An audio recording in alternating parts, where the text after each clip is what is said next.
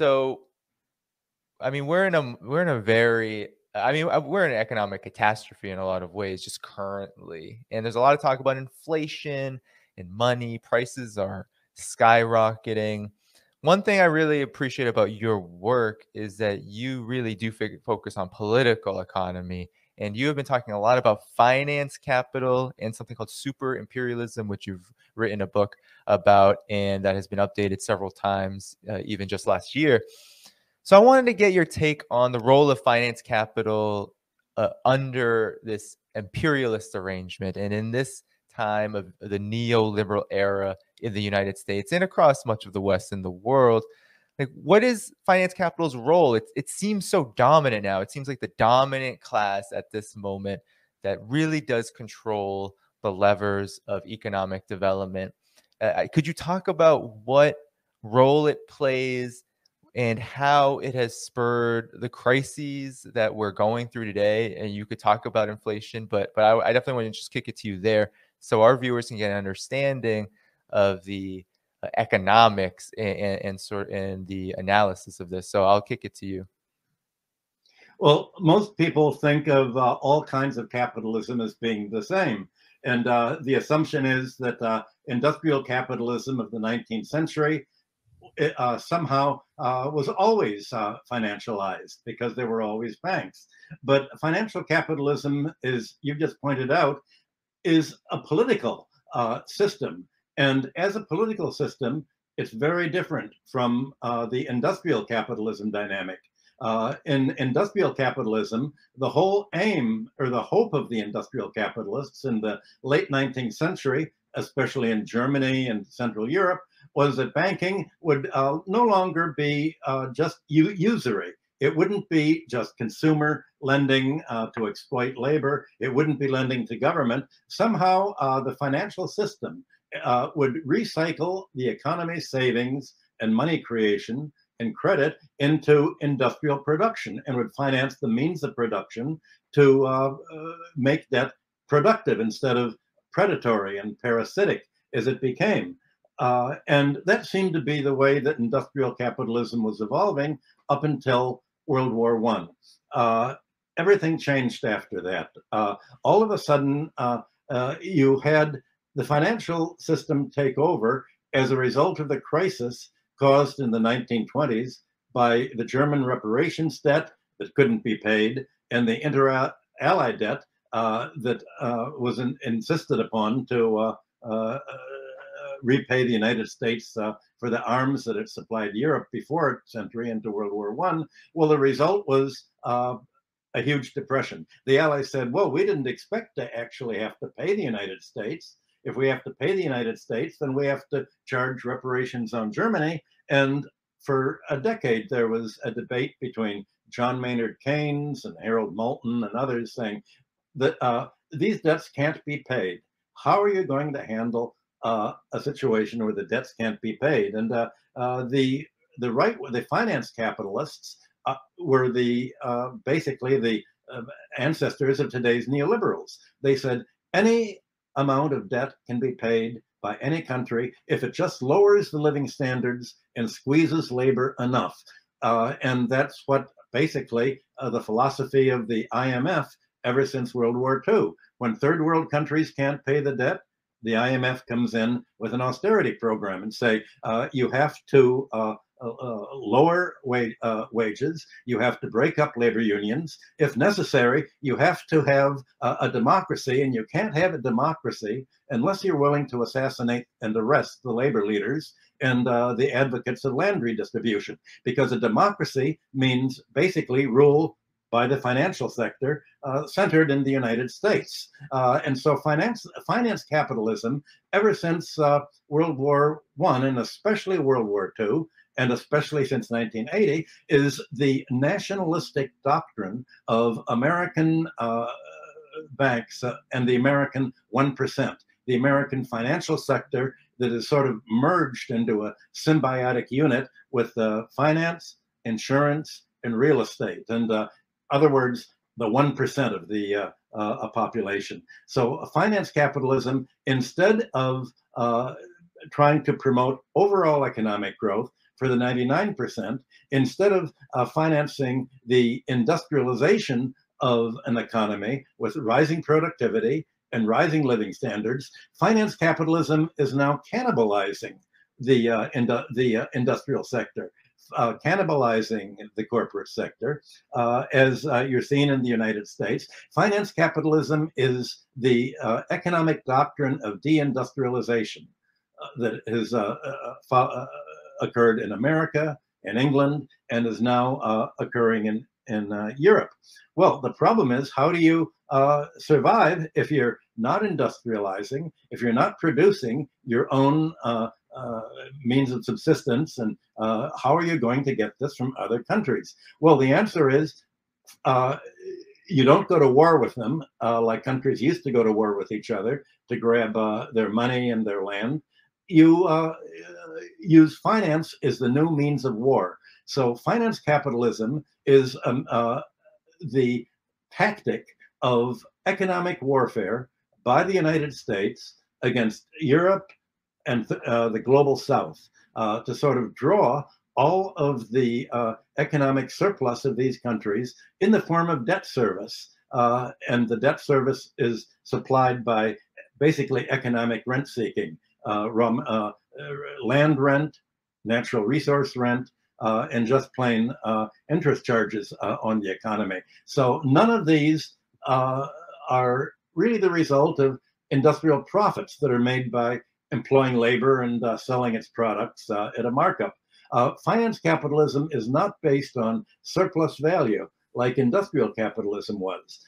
in fact, it destroys industry it, and in this cannibalizing industrial capital, it uh, basically dries out the economy uh, and uh, makes it uh, unable to uh, break even or even to function.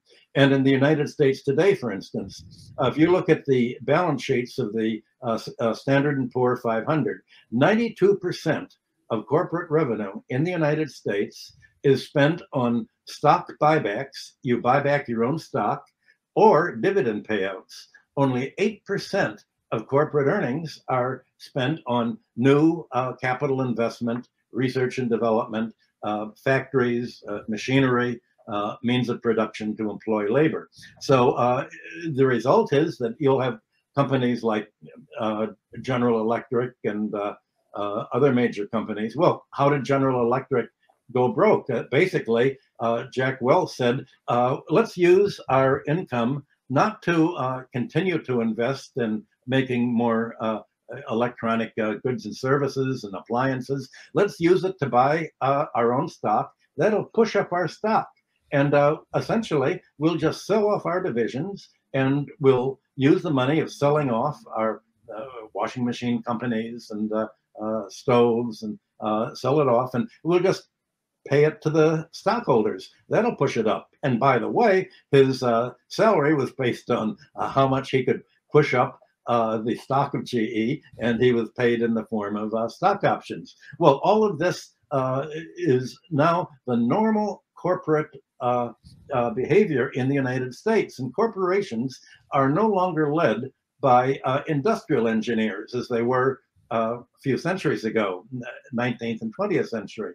Uh, they're led by financial engineers, by the chief financial officer. And the ideal of these corporations is to make money financially, not by industrial investment. So, uh, on the narrow microeconomic level, finance capitalism is a way of basically selling out uh, a company and uh, giving the proceeds to the stockholders and the bondholders.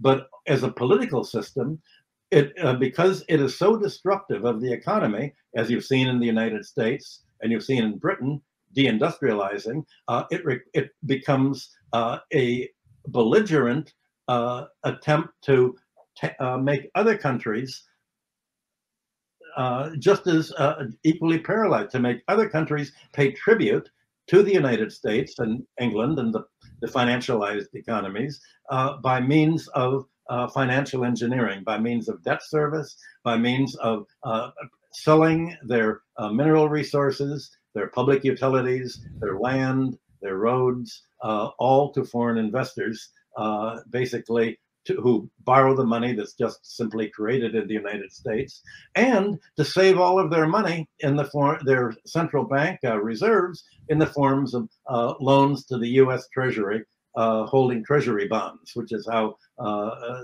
the international monetary system worked uh, until just a few months ago, when everything changed. So um, if you're uh, England and America right now, you can look at uh, President Biden's speeches. And he mm-hmm. said, well, uh, China is our number one enemy because it's competing unfairly. China is uh, actually uh, subsidizing industrial development by having its own infrastructure. It gives free education instead of privatizing education and making its labor pay for it. Uh, it has public health instead of privatizing uh, social uh, medicine like we do in the United States and making employers and uh, workers pay for it. Well, industrial capitalism in the 19th century uh, was all in favor of strong government infrastructure. Uh, the ideal of industrial capitalism was to keep the uh, the wage costs of production down, not by reducing wages, but having government provide uh, basic infrastructure to cover the basic needs of employees. The governments would provide free education so that employers didn't have to pay for it. The governments would provide medical care uh, so that employees didn't have to pay for it, and employers wouldn't have to pay employees enough money to cover the education costs and to cover the medical care costs. The government would build roads and infrastructure and everything to facilitate the uh, overall cost of doing business by industrial capital. Well, finance capitalism is just the reverse. Finance capitalism wants to privatize and take uh, education, medical uh, care, roads, uh, turn the roads into toll roads, may take all of these and privatize them uh, and make them uh, financial uh, in, uh, corporations that will essentially pay out their economic rent to the bondholders and the, the stockholders. And this economic rent adds to the cost of education and everything else that workers need to live on. So the result is to make it a high high cost economy. And that's what under that is why Biden has said uh, China and Russia are the America's enemies because the only way that America can, can succeed, given our privatized economy, given the fact that Americans uh, have to pay up to 43% of their income for rent, uh, given the fact that 18% uh, of America's GDP is for uh, medical care, given the heavy student loan debt, only if other countries uh, tie themselves in the same knot, only if mm-hmm. other countries impose the same economic overhead on their labor force and on their industry can there be equal competition. Uh, if uh, other countries have a mixed economy and are more efficient because they have uh, active government providing basic needs, that's uh, autocracy. And uh, mm-hmm. that's the opposite of democracy. Democracy is where everything is privatized and uh, ultimately the 1% own everything. autocracy is any government that's strong enough to uh, have its own public investment. Any government strong enough to tax or regulate the financial sector is called autocracy. So the United States uh, in the 19th century would be called an autocracy, uh, as I guess the Austrian school called it. Uh, civilization is basically uh, an autocracy. Uh, there never has been an unmixed economy without government regulation, without a government investment. Uh, although Rome uh, began to get to that point at the uh, uh end of its empire, and we all know what happened to it. Uh, so basically, finance capitalism is uh, a predatory international economic policy aimed at draining the rest of the world, all to pay the leading 1% of uh, wealth holders in the United States and their satellite uh, uh, oligarchy in uh, England and uh, a few European countries.